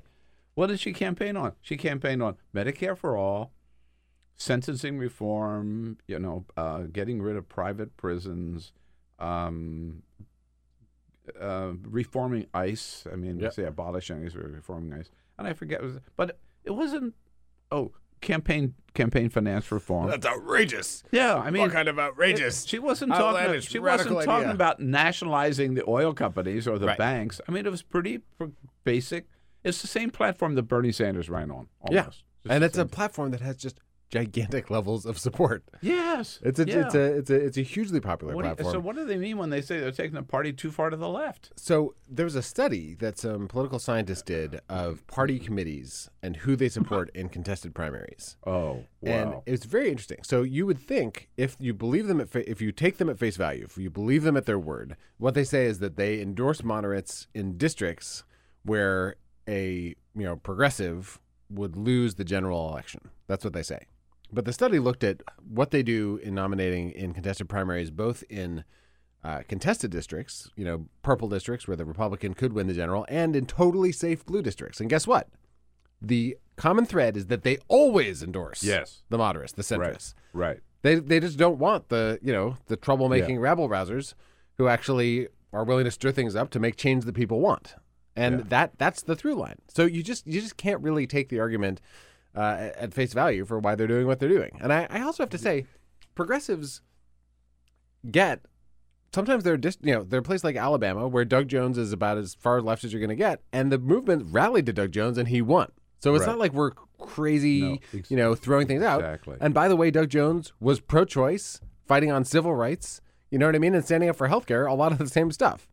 So uh, both it cuts in, in all directions fighting for people's yeah. health for their their their ability to live and make it in this economy in this world. It's a basic fundamental decent progressive idea and it wins everywhere. Right. Yeah. No i'm glad you made that point because you know as a progressive i recognize that uh, alexandria ocasio-cortez could not win in every district of the country but progressives are not saying you've got to have her or someone like her, exactly her with her profile, everywhere. But at the same time, I would argue that there are a lot more places that she could win than the establishment Democrats are ever going to acknowledge. And they are so out of touch. And people like we've seen, there have been 43 state legislative seats that have flipped in the last 18 months under Donald Trump from red, deep red, Yes. to blue. Yep. In Oklahoma, in Florida, in Wisconsin, Yeah. in Iowa. I mean, that message In- does. and not just in the liberal resonate. bastions in these states, in con- very conservative areas. Yes, and this to me, there's there's there's three things. There's one is, you know, whether your views, your policy positions are things that people want. The second is whether you inspire passion and energy in people to actually get out and and and do the stuff. Whether they believe in you, that they believe you're on their side, and the third is whether you, as a candidate, have hustle. Whether you have energy, and remember AOC's tweet, "Respect the hustle." She she tweeted the photo of her shoes with the holes in the bottoms. Yes, there's that yes, famous photo yes. of Obama with the holes in his soles, and that you know, getting out there and fighting the fight makes the difference. And frankly, it's often the people who have the most deeply held beliefs and sincere convictions on the issues who want to work the hardest because it's about something more than themselves. And to me, you don't run from those people. You embrace people who really believe, really want to fight. Those are the people who will fight to get into office and will actually do something once they get there. uh, respect the hustle. You've got to say right if in the different the difference between AOC and Joe Crowley. I She had hustle, and he. God he had a little him. hustle of his own going on, but yes. Well, his little hustle was to become speaker. And Right. I, I mean, like I, He was I- working it in, in D.C. and exactly. he's, you I know, didn't by mean to all be too accounts, critical. He's he's a a, great guy. guy. He's a but he did guy. not see this going on. No. We, I, and move on. We in the and- district. he showed no hustle. That's right. So move on, we endorse based on votes of our members. We don't. It's not an internal committee that reviews candidates. We, uh, you know, we we look for races where our members might have a strong feeling. Then we, uh, then we do a member vote, and our members voted like three quarters to endorse AOC, and that only happens when there's something going on. You know. Beyond Oh, yeah, the yeah. campaign consultants. That's actual grassroots energy that she and her campaign generated by building an army of volunteers, by going, you know, door after door after door after door. It's like 130,000 doors, something like that in her Mm-hmm, district that her campaign knocked. That uh, that shows that there's really something moving. And Yeah. that is happening in races across the country, often races that are outside of the the kind of Washington radar. And it's it's it's not like uh, the only people who can get that kind of energy are are it's so far f- from the truth that that that as the DCCC would imagine, uh, the only people who can get that kind of energy are those who are splitting the difference with Republicans. It's not like that at all. It's actually the people who are inspiring genuine passion, who have the hustle, and who are embracing ideas that make people want to fight because they know how it would affect their lives. Move on, moveon.org. If you're not a member, why not? It should be. Uh, sign up. And Ben Wikler is our Washington director here. So I want to get to some of these uh, other race, uh, some of these important races that, that you're involved in. But um, you, you mentioned a lot about the energy and the turnout and everything. Uh, Frank Bruni had a great, great column, I thought, uh, pretty basic in the Sunday New York Times. Um, the headline is "Disgusted with Donald Trump? Do this." And always talking about do this. What do, do this means? Get out there and work your butt off, right? Yes. Yep. Uh, If you're not registered, of course, register to vote. Uh, but go out and register some other people. Help voter registration drives. Help some some candidates that you believe in. Work your butt off between now and make sure everybody you know is out and voted. And the, so so much of it does depend on this energy level, um, voter turnout, Yes. right? I mean, and which classically in midterms, the people who tend to vote in midterms are older, whiter voters, right? Who are more likely to vote. But and that's got to change. That's right? got to change, and it will change because the other through line for midterms is that it's the people who are not in the president's party who tend to have the most energy. Yeah. And we saw that in the Obama years, but frankly, 2006 Democratic takeover of the House, that was a year the electorate. I don't. I. I'm pretty sure it was not older and whiter than the electorate that elected George W. Bush for a second term in 2004. So It's The- because by that time people had had enough. Right? Exactly. And I think we've had about 20 years too much of Tr- Donald Trump in his first year and a half already. Yes. So this is this is a, a really important point. There's a there's a new collaboration between Swing Left, Move On, Indivisible, a slew of other groups around a, a unified plan to massively get out the vote for the midterms. Uh, that is working with an organization called Mobilize that basically creates a public registry of volunteer shifts with campaigns. So even though uh, lots of these groups are uncoordinated with campaigns, we can recruit people to sign up for volunteer shifts directly with campaigns uh, without coordinating with the campaigns themselves. And if you want to plug in to the place where your time will be most strategically used at the moments when it's most important, go to thelastweekend.org. Ah, oh. Thelastweekend.org is this new uh, giant collaborative to get everybody plugged in. And the reason for it's called The Last Weekend is that studies have found that when you talk to a voter, the effect of it is real, but it, it fades over time. Yes. And so the right. most important time is to set aside the last four days of the race and make sure you are just spending every waking second talking to voters and urging them to, to vote for the candidates you care about. Now, thelastweekend.org, if you sign up there, you'll also hear about opportunities to help out in the time before then, which definitely helps. Don't get me wrong. Right. But I want you to, right now, take out your phone, mark your calendar for the last uh, four days Saturday, Sunday, Monday, Tuesday of the, of the election and plan to spend those fighting to stop this Republican uh, ongoing atrocity from from from continuing. And the so this is this is nationwide. nationwide. That's right. The lastweekend.org. Yes. Um, We'll yeah, put that th- out there. Yeah, we'll tweet Now, that. and and all the all the different organizations you mentioned. And by the way, every time I, I go through the list, I'm I, I, I you know I'm afraid I forget one. But it, it's so to me, it's so exciting, the enthusiasm, the energy that's being generated. It's all grassroots up too, right? It's Absolutely. not coming from the DNC. It's not coming from the DCCC. It's groups like MoveOn.org, like you mentioned, Swing Left, Indivisible, Our Revolution, Yep. Run for Something, Yep. uh, Emily's list. I, I I can't remember them all. Right? Some are some are brand new. Some have been around for a while, like Move On and Emily's Yep. list. And but some are local groups in, in state after state. There are statewide, even citywide, or even you know neighborhood-based organizations that have just huge amounts of volunteer energy. People going to meetings every week. Often at the grassroots level, people are signed up for the lists of all these different groups, and they'll come to their meeting and say, "I got this email from Move On. I got this email from Yeah. Our Revolution. What should we do our protest on this week?" Right. And that's exactly how it should work. There's Yeah. no there's no Right. turf here. We are all in the same movement, trying to to build a blue wave. Peter, there's one group that we were actually plan- hoping to get in, and I don't think we have yet. But that they they were like, if you live in a safe Democratic district, uh, and your guy Sister district. Was it sister district? That's it, That's sister it, that's district, it. right? Yes. Which I love that concept. They'll still say, "Well, if you're in a safe Democratic, you, they may not need you there, but we could use you." Boom.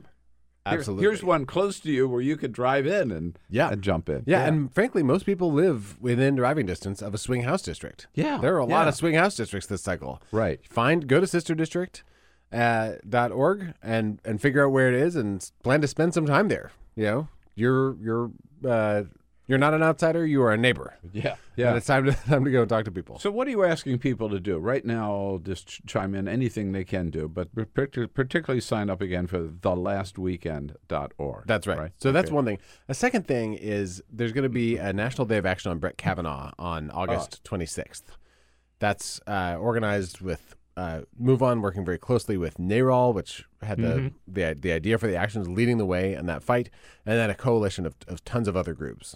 So if you go to NARAL or, or Move On, you'll be able to you know sign up for our list. You'll get more information about uh, that day of action. It's important that we show that there's grassroots energy on this court fight on our side. Right. Democrats have to see that just as just as Republicans do, and there frankly there are cracks in the Republican dam right now that it is worth continuing that fight. So that's another another immediate thing you can do. If, if- on the point of Brett Kavanaugh, um, the Sarah Huckabee Sanders started the briefing yesterday uh, by attacking the Democrats who refused to meet with uh, with uh, Brett Kavanaugh. Uh, yeah, how ironic! Here she here she is.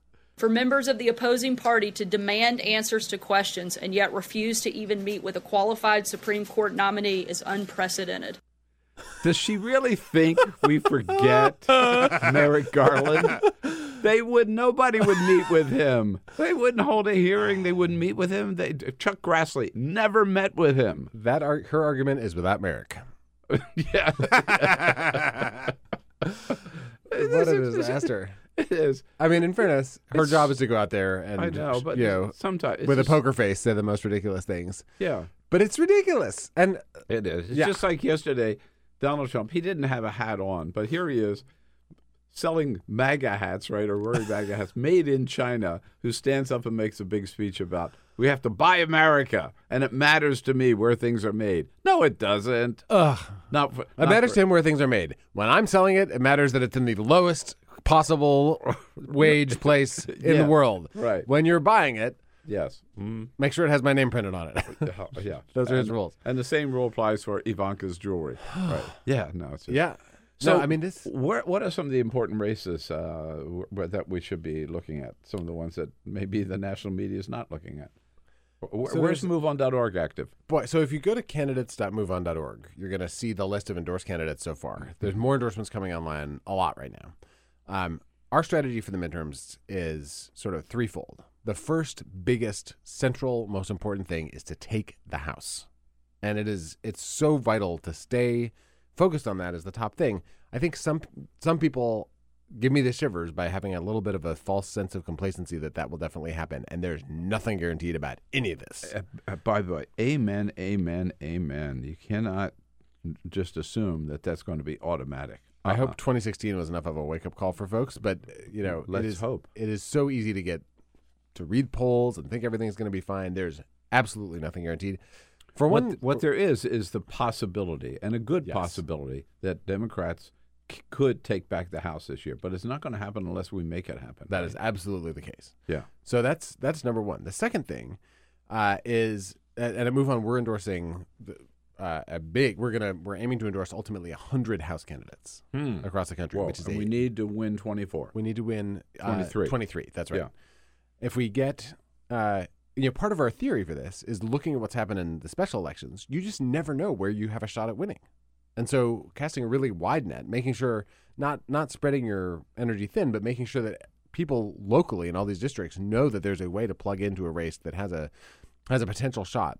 That's that's our best shot at, at being able to pick up districts where something erupts late in the cycle, or you know the wind suddenly shifts in our direction. You want to you want to squeeze everything you can out of a moment like this. So, hundred house districts we're we're focused on across the country. Then we're doing uh, something new for us: hundred state and local candidates. Mm. So that's everyone electoral candidates like Stacey Abrams to uh, attorney general uh, candidates, you know, lieutenant governor candidates, all uh, state legislative candidates, exciting people who often bring you know a fresh face or voice to the to the fight. Especially trying to build a a slate of candidates that reflects the extraordinary diversity and uh, you know and and kind of youthfulness and energy of the Democratic field uh, and the progressive movement. And then there's the Senate. That's the that's the third thing. Now the Senate, Yeah. the st- statistically, the argument is it's very hard for Democrats to hold on to the Senate. But I think the to, to to win the Senate, To win, right. I think first of all it's worth a shot, and secondly, every vote matters in the Senate. The confirmation battles are coming down to you know in in some cases a a one vote margin. And so, if we lose two seats, it is much worse than if we lose one seat. If we have a majority with two seats, it is vastly better than having a majority of one seat. Every single Senate race really matters. And we're particularly focused on races like Tammy Baldwin's in Wisconsin. Tammy is the subject of the biggest dark money spend in the country. They've already spent mm. $10 million running attack ads just to beat Yeah. her up because she's a threat to the Koch brothers. And the Koch brothers have this machine in Wisconsin they've used to take the governorship, they've used to rip up the labor protections, so much of what They made the made great. Scott Walker. They made Scott Walker. He is their Yeah. puppet. And they want to take Tammy Baldwin out. And we have to show them that that is not going to happen. So she's she's an example. Sherrod Brown's race, you know, we're, we're throwing down, especially in these races in critical states where there are strong progressives that are being targeted by the right to take them out. And make no mistake, when the right is going after Tammy Baldwin or Sherrod Brown, they're doing it because they want to win those states in 2020 as well.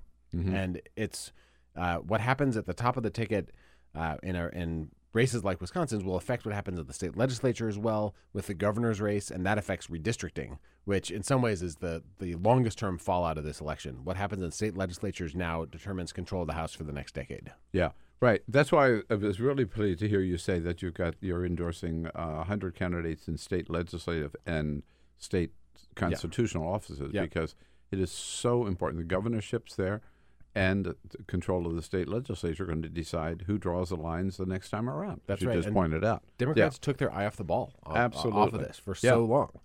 They, I remember I remember in high school hearing about the Christian rights kind of totally bottom up uh, electoral strategy where they were going after school board seats, city council seats, building this deep bench of elected officials who could then move up through the ranks. Those people then get to state legislatures. They join ALEC. They start introducing, you know, stand your ground bills and pro fracking bills and bills to, you know, all these corporate finance bills to preempt municipal Wi-Fi, all this kind of stuff.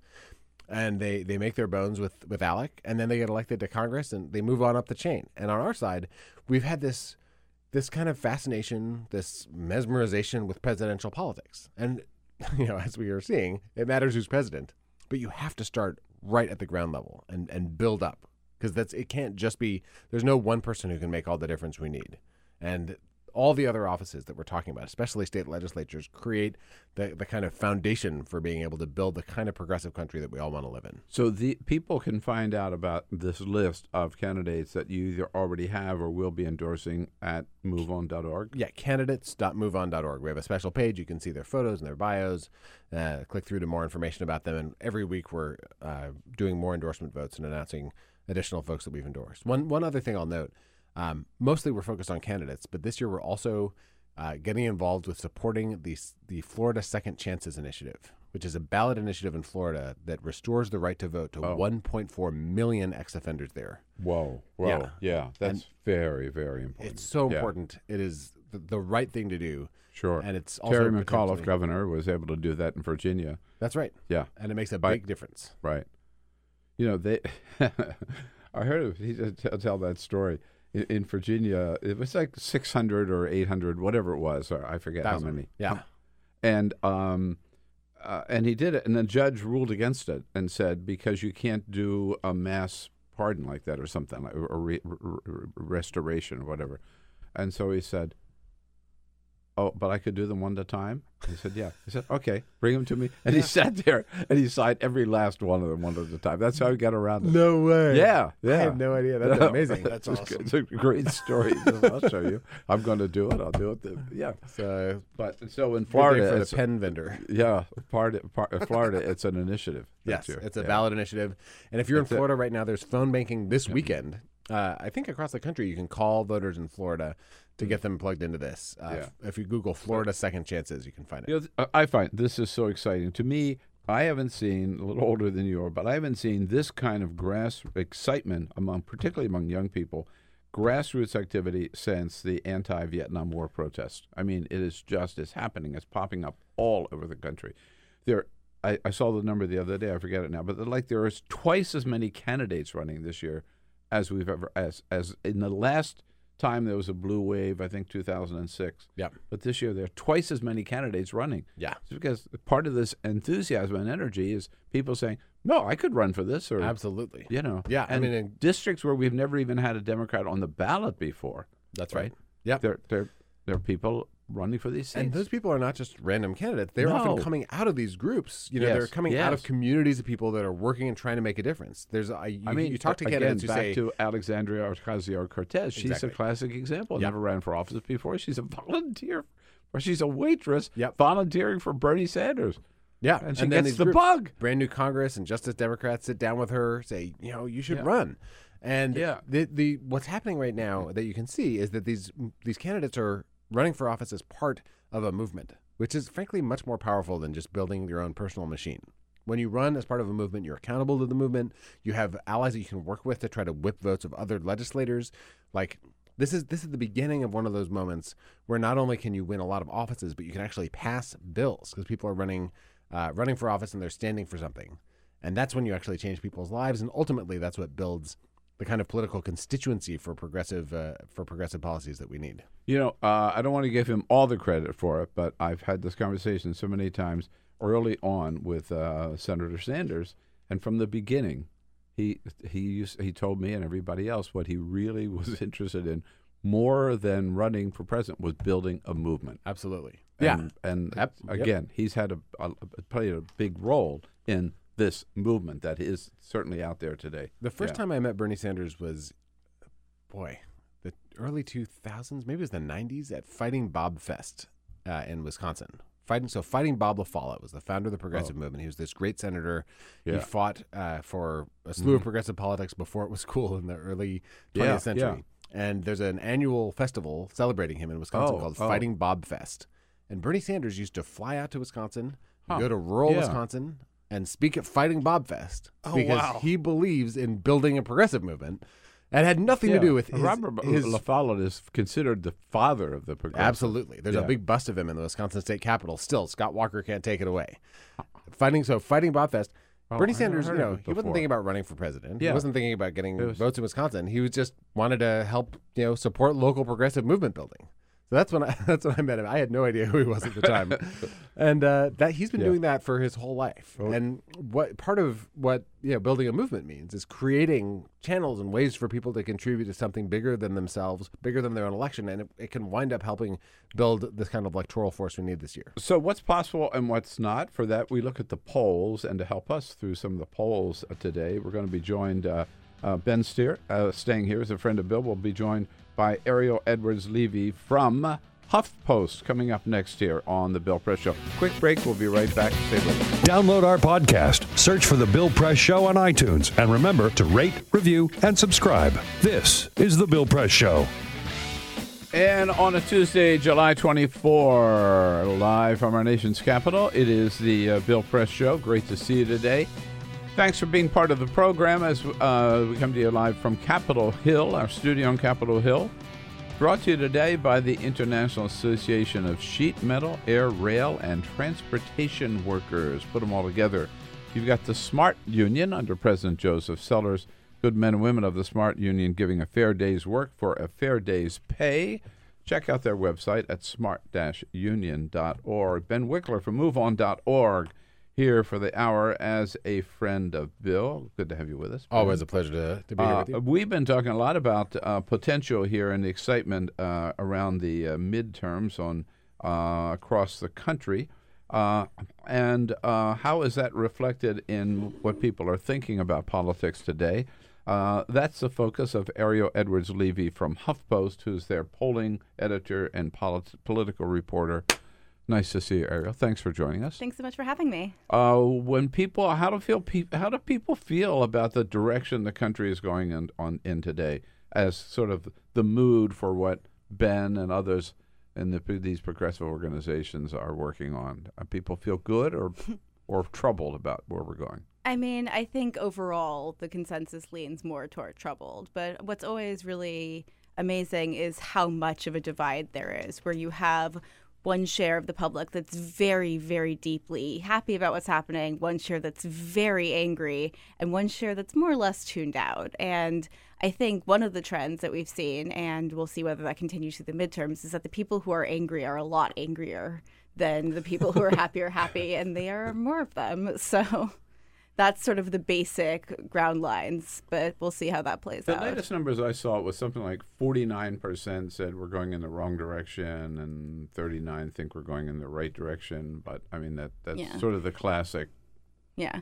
A question the pollsters ask. Yeah, and it's one of those indicators that I think is really interesting because it's useful, but it's also sometimes very hard to read the tea leaves to figure out what people are actually saying when they say wrong track. Um, I think most people, for one thing, read it as an entirely political question. So you end up basically saying, What do you think of the current administration, especially when you have an entirely Republican controlled government? Right. I guess, Ben, some people could think we're going in the wrong direction, but still blame it on Barack Obama. I guess that's true. I mean, the, I think that the this this thing is that people. It used to be that you'd say, "Do you feel like the country's heading in the right direction?" Okay, if you think it's heading in the right Yeah. direction, then you must be happy with the administration because they're making it go Yeah, that way. right. But now people are answering it like, "I think it's going in the right direction because I love this administration." Like that's what going in the right direction means is that my guy's in power, or that this guy's a total flaming train wreck. And it's it's is is there like a feedback effect where people read about polling and they hear about polling on the news, and so they like shape their polling answers to like as, you know, as arguments. I for guess there could be, but I figure if you're the kind of person who's spending a lot of time reading about surveys, you probably already have your partisan opinions pretty well lined up to begin with. Do Um, people tell the truth to pollsters? Honestly, I think they do to a large extent. I mean, Really? I you know, I think you're always going to have like a very small percentage of people who are not answering in good faith, and that's why you know you don't look at very tiny changes and things because there's always going to be little issues around the edges. But for the most part, I think people are pretty you know receptive, and I've always been sort of humbled, honestly, by the fact that there are people who are willing to take time out of their day to. Sit, let people know what they think and to be very sort of candid about their views. My, I mean, I think my honest opinion is that a lot of how I feel about how the country's going, it, it, you know, is shaped by who's in power and what kinds of policies they're putting in place. Yeah. So, like, I think you know the economy is pretty strong. There's problems with it that I'd like to see corrected, but I don't. That doesn't give me a lot of comfort right now. Yeah. I think mean that that really off a is shaping a lot of what people are thinking about politics because it's so dominating everything, which I think is probably the same dynamic you see in a lot of the midterm races. The economy thing is very interesting because for such a long time, how people felt about the economy was very, very directly tied into how they felt about the presidency and how they felt about politics in general. And under this administration, you've seen this sort of disconnect where, I mean, yes, probably the good economy is helping keeping Trump afloat to a greater extent than he would be otherwise. But, you know, it kind of reminds me when we asked about the tax reform bill. We asked people who supported and opposed it, is your opposition or your support because of how it's going to affect you or how you think it's going to affect the country? And I mean, obviously, people want to sound like they're, you know, great civic minds who are looking into the national impact. But I honestly do think that there are a lot of Democrats who would say, okay, well, this isn't going to hurt me personally, maybe, but I think it's a terrible bill. Yeah. Uh, Helsinki. What do the American people think about the president's performance uh, alongside of Vladimir Putin? I'm sure you'll be very surprised to hear this. If you liked the president, you fairly thought probably thought he did a reasonable job. If you hated the president, you thought he was treasonous, and if you didn't have much of an opinion on the president, you were probably wondering what exactly happened in Helsinki. So, um, So it just fell down along Yeah. partisan lines. um, for the but most overall, didn't overall, it was a negative response, Yeah. which you know shouldn't be surprising because overall opinions of the president are. but among negative. Republicans it was sky high. Um, you know, it sort of depends, and that's the there. This is one of those questions where, in general, opinions on Russia have been very, very, very hard to budge. You know, it's one of those things that has been more baked in than you know many other things. But there are some results that don't totally hew to that, and one thing that um, some polls have found is that there are some Republicans who aren't thrilled about it. You know, if you ask them, they're going to say, okay, yeah, they're probably going to line up with the president. They're not going to turn on him over this. It's not going to be the critical decision point of his presidency. But, you know, I don't think it was a crowning moment for many Republicans of his presidency. And there's some sign that, you know, one survey from uh, NBC and the Wall Street Journal that just came out found that there's a rising consensus among all parties that the Russians were involved in election interference, although I've seen other polling that did not find that same shift. So, I mean, you know, it's possible that we're seeing a little bit of that softness, but I think the Republicans who are sort of uncomfortable with this have largely always been uh, sort of uncomfortable with this. And it doesn't mean that it's shaking their support for the president necessarily, but it means that it's something that they don't love. How do you conduct this poll? Your polling? Phone So, or um, our person, um, our HuffPost polling, we work with a partner, YouGov, who has an online panel. And so basically, they're sending questions out to um, their panelists, and then you know through who they select to take the poll out of their panel, and through the weighting afterwards, it, that's um, uh, weighted back to reflect the characteristics of the American public. well, but who are these panelists? Are they? It's Pro, I mean, political They're professionals. all or- on Mueller's staff. yeah, that's. you know it's millions of people. You know one of the Oh, things that I really like. they call them panelists, but they're Yeah, I mean, it's basically what that means is that you agree to um, get emails that say, "Will you take our survey?" I see. Okay, and there are millions of people, and there's It's all all across America, all it's a- demographic spectrum. You know, I mean, with every survey, and this is online, phone, any, however you do it, there are certain people who are more likely to take surveys, who are easier to reach, and that's one of the things that you end up correcting with the weighting. But one thing I really so love. it's the same people though that are answering every poll. No, I mean, you know, people will end up getting one poll every couple, you know, every couple of days, every couple of weeks, but it's not the same person taking every single survey. I just wonder about the people who agree to be on this panel. I mean, not I wouldn't in a million years. I love taking I love taking polls myself. Really? Yeah. Yeah. I mean, every time I have gotten a phone call and said we would we're conducting a survey, whoop, thank you, boom, hang up. You know, right? this has been a or if I get an email, do you want to take this survey?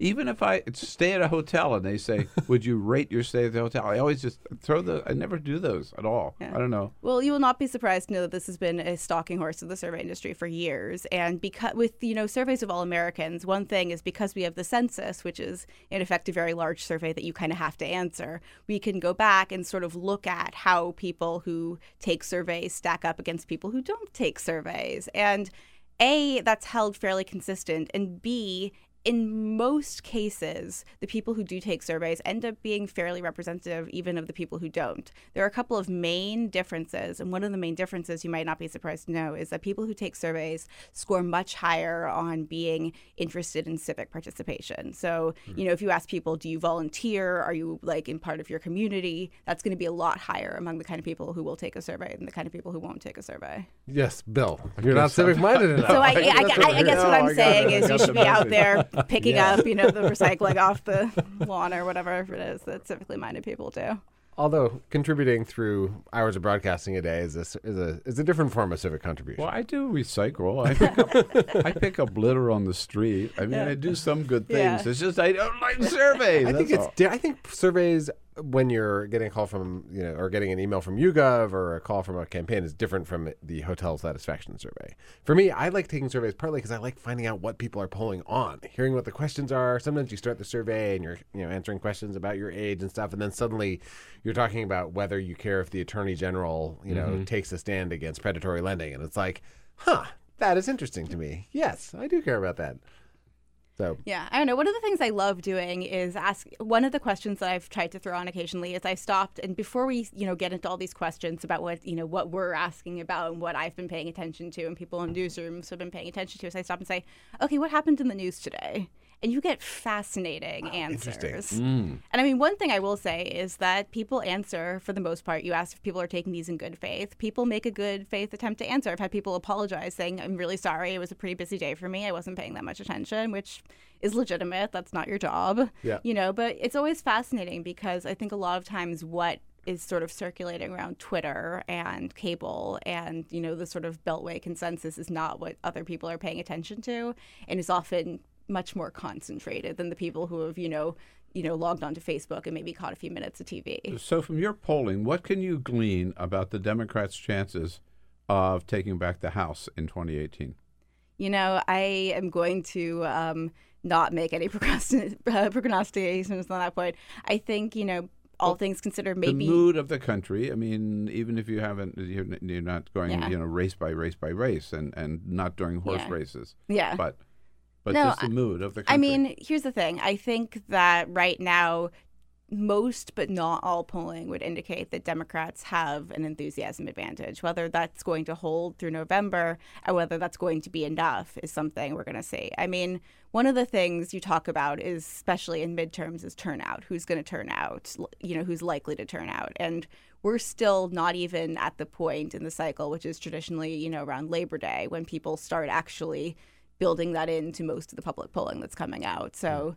and you know, also just with the current news environment, I think we see these swings where, you know, President Trump has sort of ranged from sort of the high 30s in approval rating to where he is now, which is sort of in the mid 40s. And you know, I think that swing is mostly Republican leaning people who are not totally comfortable with the president. When he's doing something like North Korea that they're fairly happy with and acting, you know, the Kavanaugh nomination, sort of slightly more traditional Republican president things, that number goes up. When the administration is chaos, it goes back down. And I think to some extent, it's going to depend which of those cycles we're in when the midterm hits, which we won't know for a little while, obviously. Do you feel like there's issues that you see as a pollster where the public is in a really different place than the kind of political consensus in DC? Yeah, I do actually. Um, I'm trying to think of what a good example of that is. Um, honestly, I think Helsinki in some ways was a good example. You know, because like I said, I don't think it was something that thrilled, you know, everybody. It certainly got a negative response, but that sort of visceral, oh my God, what just happened? This is completely out of the ordinary. This is, you know, something It was that's more intense in D.C. Yeah. than around the country. And I mean, I actually kind of thought that this might be the case even before we started getting numbers back, because I think that to have that sort of gut punch reaction, you have to have a lot of baselines built in, which is A, you have to be watching this conference in the middle of the day, and B, you have to have sort of a fairly strong sort of prior sense of how a president should act with foreign leaders, you know, what a world press conference should look like, what sort of demands the U.S. should be making. I think often the disconnect is just sort of how much time and thought, you know, people are putting into these things. And obviously, I mean, there are committed persons who have feel very strongly, and people, you know, do try to keep up with what's happening, but it's a different worldview. You know, related to this, um, uh, we often have as a guest uh, Kyle Kondik from the Center for Politics at the University of Virginia. Yeah. Um, and Larry Sabato, uh, who runs that, that center, another good friend. I mean, he's he's known as a very um, uh, when I use the word conservative, I don't mean necessarily politically conservative, Yeah. but c- careful, Yeah. Cautious. cautious. Yes. Thank you, is a, be- maybe a better word. Pollster. But this morning he took this, uh, looked at, and he's been so far he's been saying about the midterms. It's a flip of the coin. So he's not part of the. Yes, definitely, it's going to be a. It's a big blue wave here, right? He's been very cautious about that. Uh, he really um, changed his tune this morning. Took seven, looked at seventeen races that he's had as um, maybe leaning right, and put them all leaning Democratic. Really? Yeah, and says now that there's a better than a 50 50 50 50 chance that Democrats will take back the House. Yeah. So he sees certainly a, a mood swing. Uh, and again, n- as you indicated, not a definite Right. thing. I Yeah, mean, yeah. And I mean, they're smart guys, and you know, I would put weight in that analysis. And I mean, you know, I think it's one of those things where, to get back to a tiresome conversation that we all had a lot after the 2016 elections about what probabilities mean, and the fact that you would rather be a Democrat, but there's still, you know, that's not a guarantee. Is I think we all probably. One, one point that you made that I, I keep coming back to as I think about the election is that what's happening in the specific news cycle when people vote matters a lot. And there's, you know, we don't know what the equivalent of the Comey letter and the DNC hack will be in this election cycle, but there will be stuff in the Trump era. There's always stuff. There's Yeah. going to be some issue that was not on our radar that will suddenly be on our radar in the last two weeks.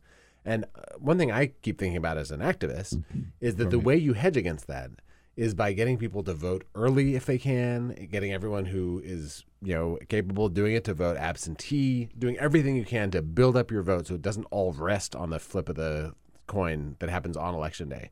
How does how does how does the change in how people vote affect how you do polling in an election, how you analyze what's going on? Yeah.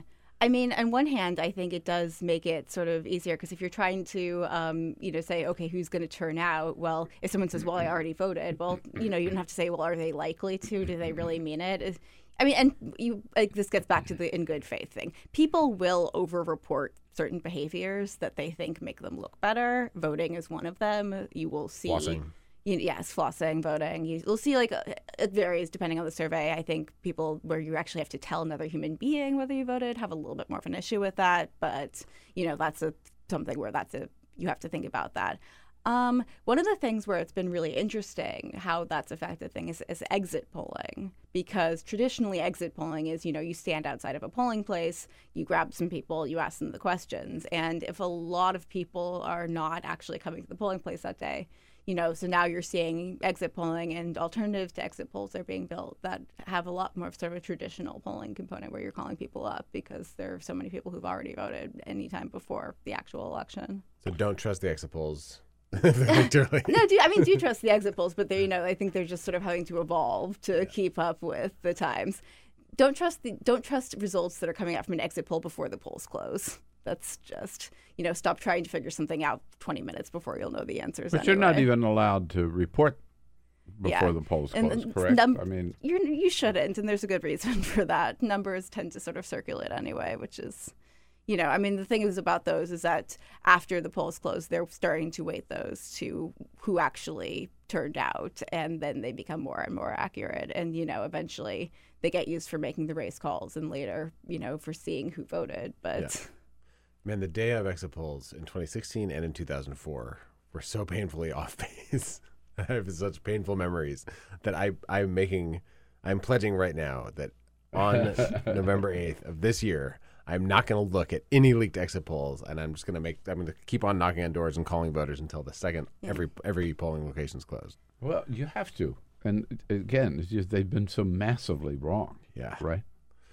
Yeah, so massively, painfully wrong. I, is it? Is there like I- enthusiasm shifts on election day that affect? Well, I mean, there are people who vote at different times of day, and there are people who tend to sort of get overrepresented. And again, it's all stuff you can. I mean, there's a whole long and ex- sort of extremely painful debate about how much ro- roles of like education are things that people are getting wrong. But you know, in general, there are things that you can sort of wait for. But you know. The initial results are always going to have the potential to be off. And again, it's one of those things where if you sit down and do whatever you were planning on doing for the next So- hour or two. All right, so how do you explain, and I want you to know I hold you personally responsible, Oh, God. Uh, this sounds like a that- great start. uh, that the- Donald Trump has like an 88% approval rating among Republicans when he does such nutty things. And, and he does such un-Republican things, like slaps tariffs on, um, you know, 1,300 products or, or more, you know. Uh, You know, I think partisanship on both sides is driven by a lot more than adherence to certain policy points, and especially on things like tariffs, which I would willing to bet that many people do not have sort of deeply baked in views of you know what makes a tariff a good thing and you see this on a lot of issues that trump touches not only from his base but also from democrats who you know it's like a magnet where like they just like jump away from any position that he takes that they might have formerly, you know, embraced. You know, you see this on things like immigration, where the Democratic Party is now more in favor of immigration than they've been at any time in like decades, just like uniformly. But it does seem, and we talked about it, it does seem that that um, his famous Fifth Avenue comment, right? Yeah. That there's nothing he can do that will shake their loyalty. Well, I mean, two examples of that, which I have. Um, I, well, I will say, I don't think there's nothing. I think there are things he could do that will make them sort of make people unhappy, and I think there are different points for people. But you know, two things we've tested is one, his praising uh, the leader of North Korea, and two, which I think might be more, you know, even more visceral, was after um, the gun debate when he said that he thought that we should take the guns away from mentally ill people without due process. We tested that statement, and most people were like, "Yeah, okay, that makes sense. Sure." Was this something that you'd think Republicans would flee from? Yeah. Given their prior. Yeah, and I mean, it's one of those things actually that if you put Trump's name on it, you know, for a brief period, I think Republicans were probably more willing to consider some measure of gun control than they've been in quite some time. If you told My- them that Donald Trump was okay with it. My impression is that most Republicans actually support most things Democrats support, like universal background checks on guns. Yeah. So it's that might it's one of those be- things where these sort of overall views are very very opposite and have grown very very partisan but if you look at you know very specific measures and you know without the polit- um, political ramifications i think people would support things like that of course then once it gets back into the political sphere Well, you said off. you said that there uh, there there's uh, there is some point in some issue maybe or, or something that he would do that finally would Republicans would turn against him. Boy, I keep waiting for that one. well i mean I, I, let me let me let me long time for clarify on that Uh, unfortunately, you don't have a chance Next time. because Next we're time. out of time. Thanks so much. All right, Ariel, great to see you. Thanks for coming having in. me. Ben, always good to have you with us. Don't forget, folks, it is the last weekend. Dot org. The last weekend.org. Sign up and then uh, come back and see us again tomorrow, too. We'll be looking for you. This is the Bill Press Show.